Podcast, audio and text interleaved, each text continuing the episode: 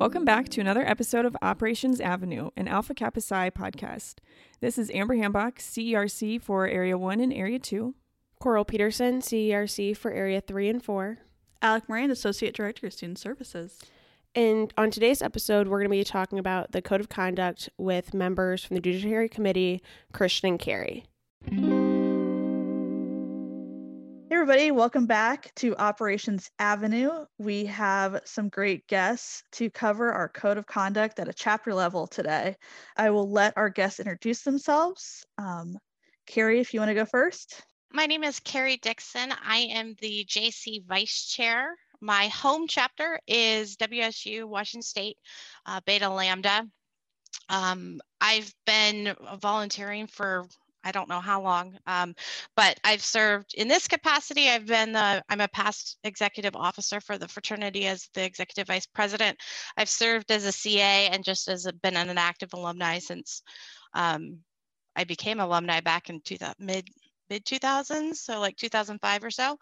Um, as far as how I started on the JC, after I was done um, with my term as executive vice president, there was a couple of opportunities to come up um, that allowed me to volunteer in a capacity to help with investigations. And from that, um, the JC liked what I did and asked me to, to join. And I've been here for the last four and a half, five years now. So, hey everyone, uh, my name is Christian Nuccio. I'm the chair of Kappa Psi's Judiciary Committee. I've been a volunteer for uh, about 10, yeah, I guess 11 years now. It's 2021. Um, I was a student at the University of North Carolina at Charlotte, uh, Eta Omega chapter. And from there, I became a volunteer um, in the Mid East region, which is what it was called back then, doing risk management at the chapter level, and just kind of progressed through risk management roles at the section level, at the regional level. Um, was eventually brought on for, for a few disciplinary hearings by the Judiciary Committee. Um, joined the Judiciary Committee back in uh, around the 2014 time frame, and I've uh, been the chair for the last few years. I'm very fortunate to work on a on a crew of people who are really experts when it comes to risk management. Um, and so uh, we have a great team set up. Uh, a lot of them contributed to the topics that we're going to be talking about today. All right. So just to jump into things, um, the code of conduct was rolled out in October of 2020, I believe. And I know both of you guys had um, a really big role in creating that. So, can you talk about how that came about and why um, you guys believe that it was necessary to move from risk reduction and risk management to conduct regarding the code of conduct? Yeah. So, uh, there were a couple of reasons for this transition. I mean, the, the biggest one I think to help the students out is the the rules we've been using and, and continue to use in the code of conduct um, are are put in place to protect our organization, but also to protect the members. Um, and so a lot of times you have to get very detailed on, on exactly what we expect from from our members and from our guests uh, when we're trying to create you know create a safe environment for everybody. Uh, the code of conduct was a, rewrite of the policies we already had in place designed to simplify what we have uh, and put it all in one document so our students could have very easy access to understanding you know, here's the conduct we expect of the members and here's what happens when our members aren't meeting that conduct through the disciplinary process. Maybe one of the, the most important reasons for our members is, is that understanding that you know this one document is something that you can give to your uh, JRB chair or your compliance committee chair and say, you know, for the next year, I expect you to, to really understand this document in detail and understand the procedures in it. Um, and, you know, the other piece I think is, is maybe a little of a loftier ideal that we have. Alpha Kappa Psi is designed to make principled business leaders. And, and I think a lot of times we focus on that term business leaders, but really principled is, is a big part of what we do here. Uh, and understanding that, you know, our organization is, is designed to address difficult ethical and, and moral issues that, that are in play when it comes to the business environment. Um, so the code of conduct was kind of reframed with that thought in mind, understanding you know our core values are something that are important to us, and how do we codify our core values so our members understand how how core values how ethics and how morality fit into the conduct that we expect out of our members. Um, and, and, that really drew out the, the, first part of that code of conduct, which talks about, you know, regardless of if you're, you're a pledge or a, or a student member or an alumni or a volunteer, there's a common set of conduct that we expect out of our, our members.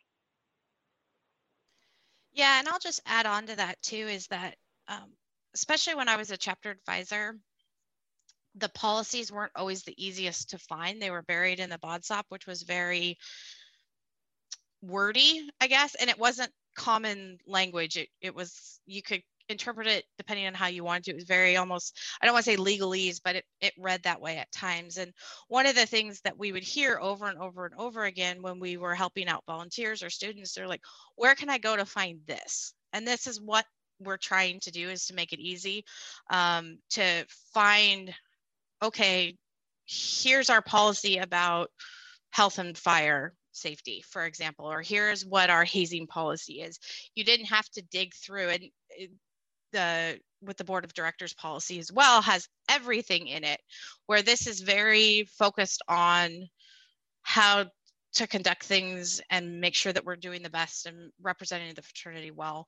Um, and I've already talked, even just in the last few months, even with the current environment that we're in, I've given this document to volunteers and students and they're like this is so much easier i wish we had had this before so we're hoping that that's the case and this is a this document isn't I, I don't want to say it's a living and breathing document but it really is because we can change it as things change or if we need to adapt to policy or our insurance or our legal team tells us hey we need to account for these things all of that's going to be in here and we can make updates to it that is easy to read and easy to digest, um, especially if you're a student or a volunteer who maybe hasn't dealt with um, a situation before where, you know, we have a, Christian and I have in our team has a very unique perspective of all the things that happen on the fraternity level, um, but maybe that's something new to your region or your chapter, and this will help us, um, you know, help you facilitate getting through that. Christian had mentioned judiciary review boards. Who should be on those for a chapter? Yeah, so the judiciary board review boards, um, it's kind of an ad hoc committee that you have if you need it. Um, it's different than a compliance committee, and I can talk about that in a minute, but a uh, judicial review board should not include anyone that is on executive board. It needs to be a separate entity because sometimes as an executive board, you're getting all of the stuff and maybe you're the one that things are being reported to. So it's important to have kind of a, a body within the chapter that isn't tied to the executive board. So it's a committee of non-executive board members can be anybody in the chapter so for example with the judiciary committee we cannot serve as volunteers in any other capacity in the fraternity. We can't be a section director or chapter advisor for conflict of interest purposes. So it's kind of like that. Um, it's just on a much smaller scale at your your chapter level. And again, the idea with the judiciary review board is it's only if something comes up and you need to have it. Um, it's different than a compliance board. A compliance review committee would be, hey, every event that we have, we're going to look at it and see how detailed it is or isn't and make sure that it's following policy so we don't have to have a situation later on that requires a judicial review board. It's kind of think of compliance as the or compliance committee as the proactive and the judicial review board as the reactive.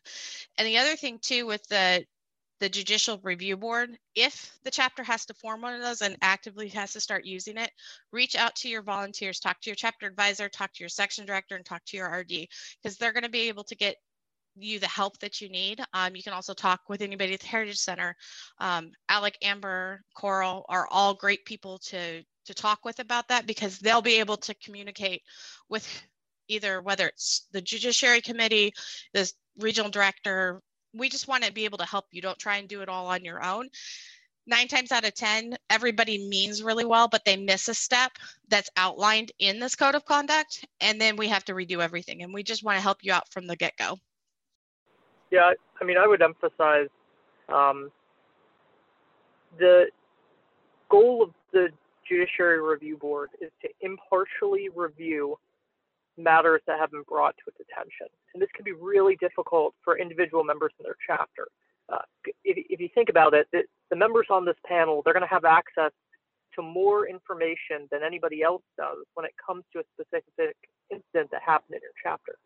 And and you know it can be very difficult for you to impartially look at that decision and and maybe make a decision that the chapter given you know the limited amount of information they have don't agree with. Um, but your job isn't to be popular or to make everybody happy. Your job is to have the best interest of not just the chapter uh, in mind but also of, of the person who is alleged to have committed an infraction. You know the goal of of having this board rather than just making decisions is so everybody gets a fair chance and, and everybody has the opportunity to provide their side of what happened um, to, to a group of people who the chapter believes are going to be fair. Uh, and, and when they make decisions, there's an expectation that those decisions are final because they they have the most information and, and the most ability to make them. So you're looking for people who c- kind of carry that respect in your chapter, but also have the personal courage to say, hey, you know, given the information I've received, this is what I feel, even if it's not necessarily the most popular decision. Awesome. Thank you both for those explanations. Um, I think we've sort of seen the confusion between a JRB and a compliance committee before. And so thanks for pointing those out. So let's put ourselves in sort of the shoes of a member. Let's say a fellow member comes to you as a chapter leader with a report of a code of conduct infraction about another member, what do they do next? When we think about the way that we do chapter operations, but also the way that we do discipline, the goal of Alpha Kappa Psi is to give collegiate members business experience before they go out into the business world. And you know, this is something I try to emphasize every time we go through uh, some sort of disciplinary issue inside a chapter. These are not unique to college campuses. They're not unique to Alpha Kappa Psi. They're not unique to your specific chapter. As a business leader, you're very often going to have to deal with the same problems that you're dealing with inside your chapter right now. And so the, the first question that you should ask yourself as, as a chapter leader who's received information about, you know, a, an allegation is, can this problem be reserved, or excuse me, can this problem be resolved through some sort of mediation? Can we just talk this problem out? Um, and, and the way to figure that out is to go into the code of conduct and look at the rules that we have in there for conduct. When you look through those, you should be asking yourself, is the allegation made something that violates one of one of the standards that we have in here? If the answer is yes, we're probably leaning towards a disciplinary hearing. But if the answer is no, then we're probably looking at something that can be resolved just by communication by sitting people down and saying, hey, you know, let's talk this out. Let's see if we can resolve it. Um, so the first step I would say when a member receives an allegation is to go ahead and look through the code of conduct and make an assessment on, you know, is this going to be a conduct issue or is this going to be an interpersonal issue that can be resolved? Regardless of which way you go with that, the second step is to always contact either the uh, Alpha Kappa Psi staff or to contact a member of your volunteer team because I guarantee you they have experience working through these, these issues. If they don't, they know who to call to, to get a better understanding of where to go next. Um, I, I really, and you know, Carrie and I both say this, but we really try to tell chapters the goal of our organization is to build business leaders. And, you know, I think there's a lot of hesitancy about, hey, some issue happened. I don't know if I want to call somebody outside the chapter you know, I would encourage you to realize that every single person in Alpha Kappa Psi outside your chapter has been involved in chapter operations before. You know, we're we're we are looking to to help out, and so what we're looking to do is tell you here are the next steps. So on that, it, if the decision is made that we're going to do a disciplinary hearing, um, the best way to know how to move forward is to open up that code of conduct and go to the second part about halfway through. And step by step, it will walk you through this is how your chapter is going to do a disciplinary hearing. There are rules of a disciplinary hearing that the chapter must comply with. The chapter has to tell the person who's been accused what they're accused of. The chapter has to give them a minimum amount of time to prepare themselves And the chapter has to provide a date far enough in the future for this hearing that if something comes up, the member doesn't have to choose between missing an important life event and representing themselves at the disciplinary hearing. Those rules are, requ- are a requirement. And so if those rules aren't followed, by the time they make it up to the Judiciary Committee for its final review, we will have to invalidate everything that happened and, and you'll have to start from scratch. So I really encourage chapters to, to open up that book and abide by those timelines one thing to remember too if you decide that it's important to do a hearing you have to notify the staff specifically the judiciary committee staff liaison which right now is melinda and so if you want to hold a hearing you have to notify fraternity staff so that way that we can get approval from the judiciary committee part of things. Because again just like what christian was talking about you don't want to invalidate everything by missing one step. And we have these policies in place to protect the fraternity and our members um, even if it's a member that's been accused of something. So we don't want that to, to happen um, and have you do all this hard work and then all of a sudden have to redo it or give it off to somebody else thanks guys um, so the next question I think is something that is interesting because I think we've all dealt with it a little bit. Um, how serious does an allegation need to be in order for it to be brought up to the chapter's JRB? I'll go back to Christian's point about look to see if you as an individual have access to this code of conduct because you're a member of the fraternity and everybody in the fraternity has a, access to this. If you look and say, hey, this allegation or this thing that I want to bring up, it falls into violating this policy, absolutely bring it up. Even if you don't think it might fall into it, it's still something to at least talk with your chapter leadership about. If you're not comfortable going to your e-board, try and talk with your volunteers, somebody else um, who maybe isn't right in the heart of it. Um, we've seen things happen where there might be personal conflict between somebody who wants to report and somebody on the e-board or or something like that and they're not comfortable reporting it we don't want you to not report it if you're not comfortable reporting it to your chapter leadership please reach out to a volunteer, look at the volunteer, talk, you know, and reach out to the staff. Anybody at the staff is going to be able to at least help point you in the right direction of who we need to talk to. Um, and we can help you figure that out. But I don't want anybody ever to feel like they can't report something. Once a chapter does get an allegation, if it involves harassment against a member, what should they do in those cases? Yeah, so, you know, I, I think when we use the term harassment, um, there's there's a little bit of nuance and kind of understanding what's going on between these two members. So the the first kind of blanket statement I want to make is that Alpha Kappa Psi is not a substitution for the police or for your university. So, you know, our our job as members of our organization is to govern the conduct of our members as it pertains to Alpha Kappa Psi uh, that means that you know we, we don't really have the ability to do anything outside of our fraternity. So all that being said, if, if this harassment is threatening a member, you know you need to call the police. You need to contact your uh, university. You need to make sure that the, the situation is dealt with as safely and as quickly as possible. You can notify the fraternity and, and we can temporarily suspend a member what that will do is that'll prevent them from attending chapter events until the issue can be resolved.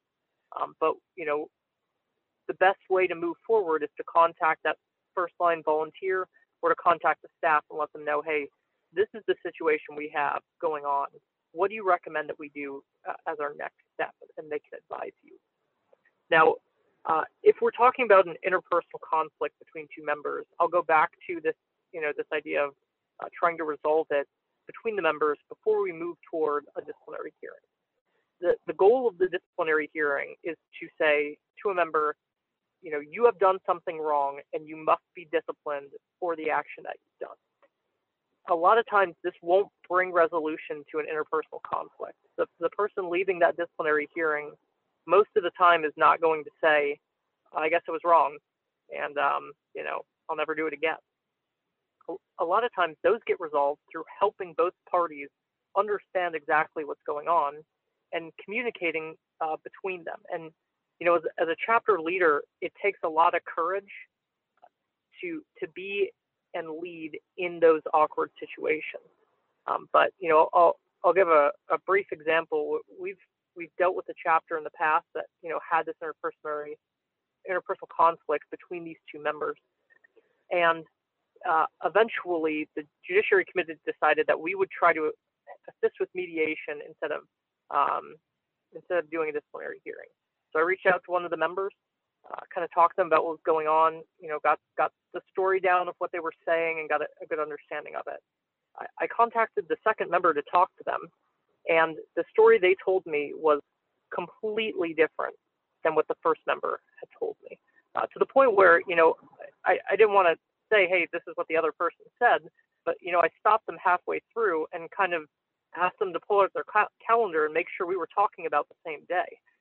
Completely different story. And, you know, after I finished talking to that second member, I said, hey, you know, I think that both of you are seeing only half of the story and we can kind of come together and resolve this. And so what we wound up doing is a joint conference call where we brought both members in. Um, we brought in the chapter advisor and I started the meeting by saying, hey, you know, what I want to do before you two have an opportunity to talk is I want to read you both what the other person said. Are, are you guys okay with that? they both said yes. And so I read, I read both of the statements out to the other people and they both started laughing at the situation because they realized that, you know, a lot of this had just this is all kind of rooted in the fact that a text message had just been misinterpreted. Uh, and instead of resolving it inside that thread, they went into their separate threads with their separate echo chambers, and it just got worse and worse and worse. Um, I don't think that's a unique example. I don't think that's a unique story uh, for this one particular chapter. It's only happened once. I, th- I think a lot of people listening to this can reflect back on situations that have happened inside their chapter and say, you know, if we had just talked about that earlier, we probably wouldn't have created the, the drama and the consternation that, that came later on. Um, because the longer you wait to resolve these problems, the worse and worse it's going to get. And so, you know, what, what I what I would ask for you to take away from this is as chapter leaders, you're going to have to find that line between when something is resolvable or when you believe it is resolvable through communication and when it's not.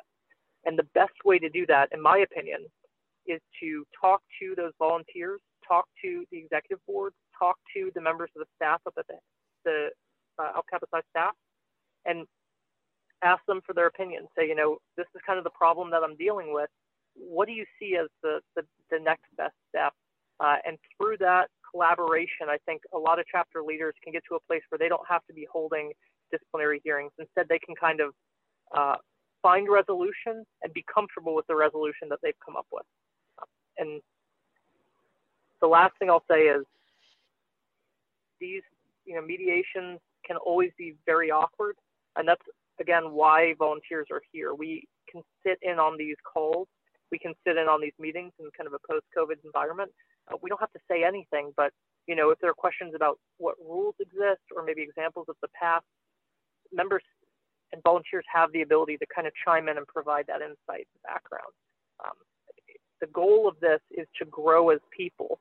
So when we become business leaders, we can, and we're confronted with situations, we can look back at our time at Alpha Kappa Psi and say, you know, I've dealt with this before, and I, I kind of know where to go from here.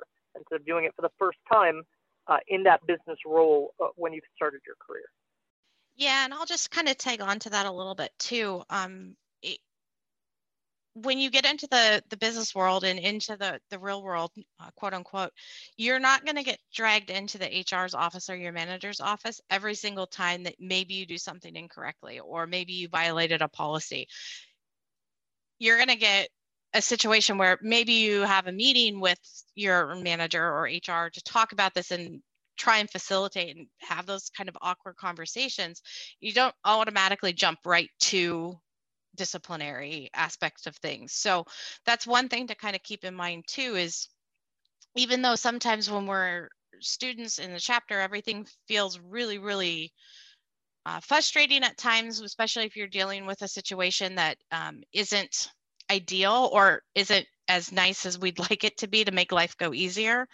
Just try and take a step back and just take a deep breath and and what have you and realize that this is not the end of the situation. Like this is not the end of the world right now as it's it may feel that way but it's not. And use those volunteers um, that again can help you because we've seen a lot of stuff as volunteers.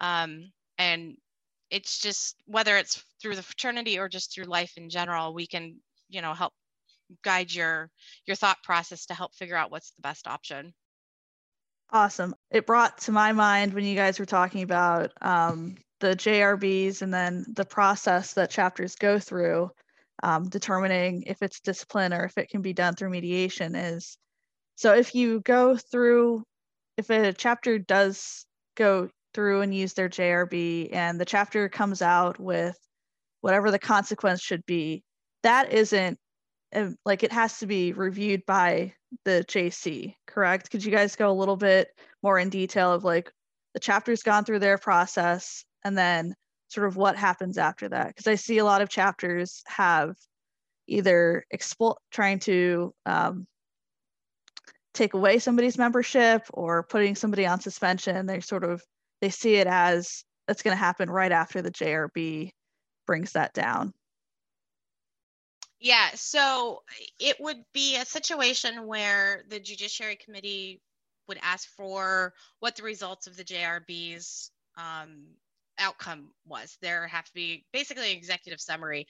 This is when we held it. This, you know, we held the hearing here. We gave notice to this person on this date. This is what the review board has found out. This is what the person said during the, the hearing. This is the JRB's recommendation the only way then and just to, to clarify the only group that can expel anyone from the fraternity is the board of directors. The chapter can't christian and i can't the staff can't. Nobody i mean as much as you would like to be able to just cut it cut you know ties and move on we can't do that. Um, so if that's the direction that the chapter wants to go um, talk with your volunteers so that they can get in contact with staff and and the judiciary committee but we're going to have to review everything that the chapter did and that takes time so it can take a few weeks sometimes. So it's not an immediate turnaround. Um, we can recommend suspension um, if we agree with what the chapter recommended. We can say yep you can be suspended but you can't go into your um, database and say, okay, they're suspended for disciplinary reasons. The only reason you can suspend somebody at the chapter level is for chapter related operations issues, not for discipline. So it throws up a red flag for the staff and us and the volunteers to to take a look and see exactly what's going on. So it's important to make sure that if you want to suspend someone, that if you're doing it make sure that we're doing it for the right reasons and that's where the kind of the checks and balances come in.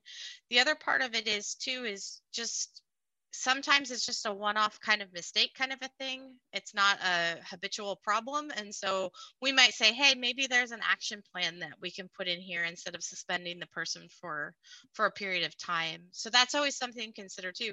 Just make sure that what if you put an action plan together for a member or for a pledge or anything like that, just make sure that it's attainable and quantitative, not just like random pipe dream, like pie in the sky type items that nobody's ever going to be able to to hit. Yeah, I'll say this process benefits the chapter as well. So, like Carrie said, the documents that you create and the decision that you come up with is ultimately going to be forwarded up to the Judiciary Committee. And the goal is going to be to for us to review this and we're going to compare it to other cases that have happened across the country. Um, and we're going to make sure that as a fraternity, we're doing things as fairly as possible.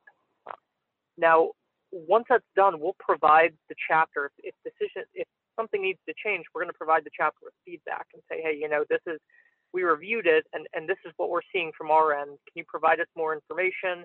If not, this is kind of what we think, where we think we should go with the case, maybe more appropriate discipline that we should take. Um, but either way, when that feedback comes back down to your chapter, your chapter now has information that they can use for the next disciplinary hearing that they have. And the chapter can continue to refine their process until they've really perfected it. Now, in a perfect world, chapters aren't having disciplinary hearings at all because you know everybody's abiding by our code of conduct. But we all know that's not realistic, and so uh, when we have the opportunity to exercise these muscles, it's a, we want to take advantage of it. We want to make sure everybody's involved in it, everybody knows what's going on, and you're getting that feedback down at your level that says, okay, you know, we did the right thing here. We should do this next time, or maybe there's some issues with our process that weren't perfect. Uh, that feedback came back down, so we know next time. And just another thing too is it, a hearing should be like a last resort. Um, I, I just want to put that out there. I know we've alluded to it a little bit, but really it should be like this should be the the last thing that we should do. We try mediation first, try and, and figure out what's going on before we result to, you know, a disciplinary action. Because this this is fraternity is a learning environment. So um, I know I've had plenty of chances to succeed and fail within this organization, both as a student and as a alumni. And that's one thing that we have to remember um, is that we're all learning and we all learn in different ways. All right. So looking towards the future, um, is there anything in the works for just future terms regarding the JC or code of conduct or anything like that? I know we're working on some videos that kind of break down the code of conduct. There's six of them that are available right now, and I know that there's some more that will be coming. I don't know when, but they'll be coming. Um, that will make it easier to digest. Um, they're no more than five minutes, so you can go check those out on the AKPsi uh, YouTube page. Yeah, I mean, I think as we start to move back into an, a post-COVID environment where we have the opportunity to get together during our leadership institutes, during our conventions, um, we're going to have more opportunity to sit down with members and talk to them about the code of conduct. Typically, we try to get out to as many events as we can, um, not only to give an understanding of the code of conduct, but it's a good opportunity for members to sit down with volunteers and say, you know, I don't really want to put this in an email or this is a complicated issue and it wasn't for a phone call, but I'm having this problem. How do you see it resolved?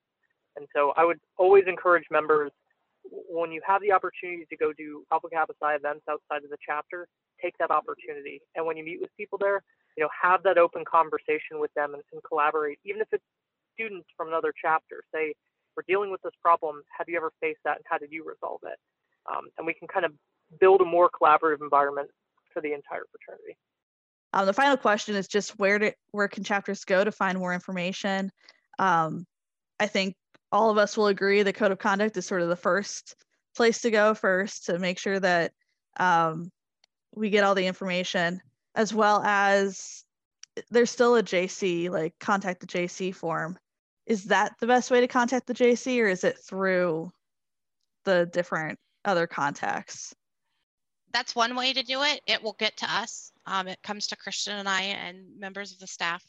Um, that's one way to do it. If that's an easy place to do it, just go there. It's also a place that you can officially report something to, but it doesn't have to be that. I mean, if you just have a general question, that's a place to talk to us too.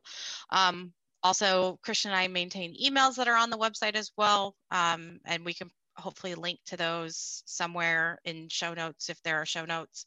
Um, and it's definitely one of those things. I don't want to speak for Christian, but I my experience has been both with him and I is that if something comes up, we're going to ha- try and take the opportunity to talk with you about it. We both of us are much more of let's how can we be proactive? How can we fix this before it gets to be something big? We don't want to do an investigation. We don't want to have hearings. We would rather try and help you earlier in the situation. Yeah, we've been very fortunate that we've maintained our uh, our URL. It's very easy to find. It's akpsi.org slash JC, like Judiciary Committee akpsi.org slash JC. Once you go to that page, it'll immediately pull up. The first thing you're going to see is a, is a free text area where you can type in an incident and hit the submit button, and it will send it to us immediately. Uh, everybody on the Judiciary Committee gets a copy to their inbox so we can respond immediately to it. Below that, you're going to see all the members of the Judiciary Committee. And then at the very bottom is a link that takes you directly to the Code of Conduct. You don't have to look in the governing documents page or anything like that really akpsi.org slash JC is that one-stop shop for everything conduct related, uh, at least on the Judiciary Committee side. Perfect. Thank you guys both so much for um, sitting down and talk with us today. Um, I know that you guys answered a lot of questions that we usually get and that you guys see from chapters who are just trying to understand what the process is. So I want to thank you guys both again. Um, and this has been Operations Avenue. Thanks for listening to another episode of Operations Avenue. If you guys have any questions or concerns, please reach out to cerc at akpsi.org. And if you'd like to check out the previous episodes of the podcast, you can do that at akpsi.org slash operations avenue podcast. Thanks, and we'll talk to you next time.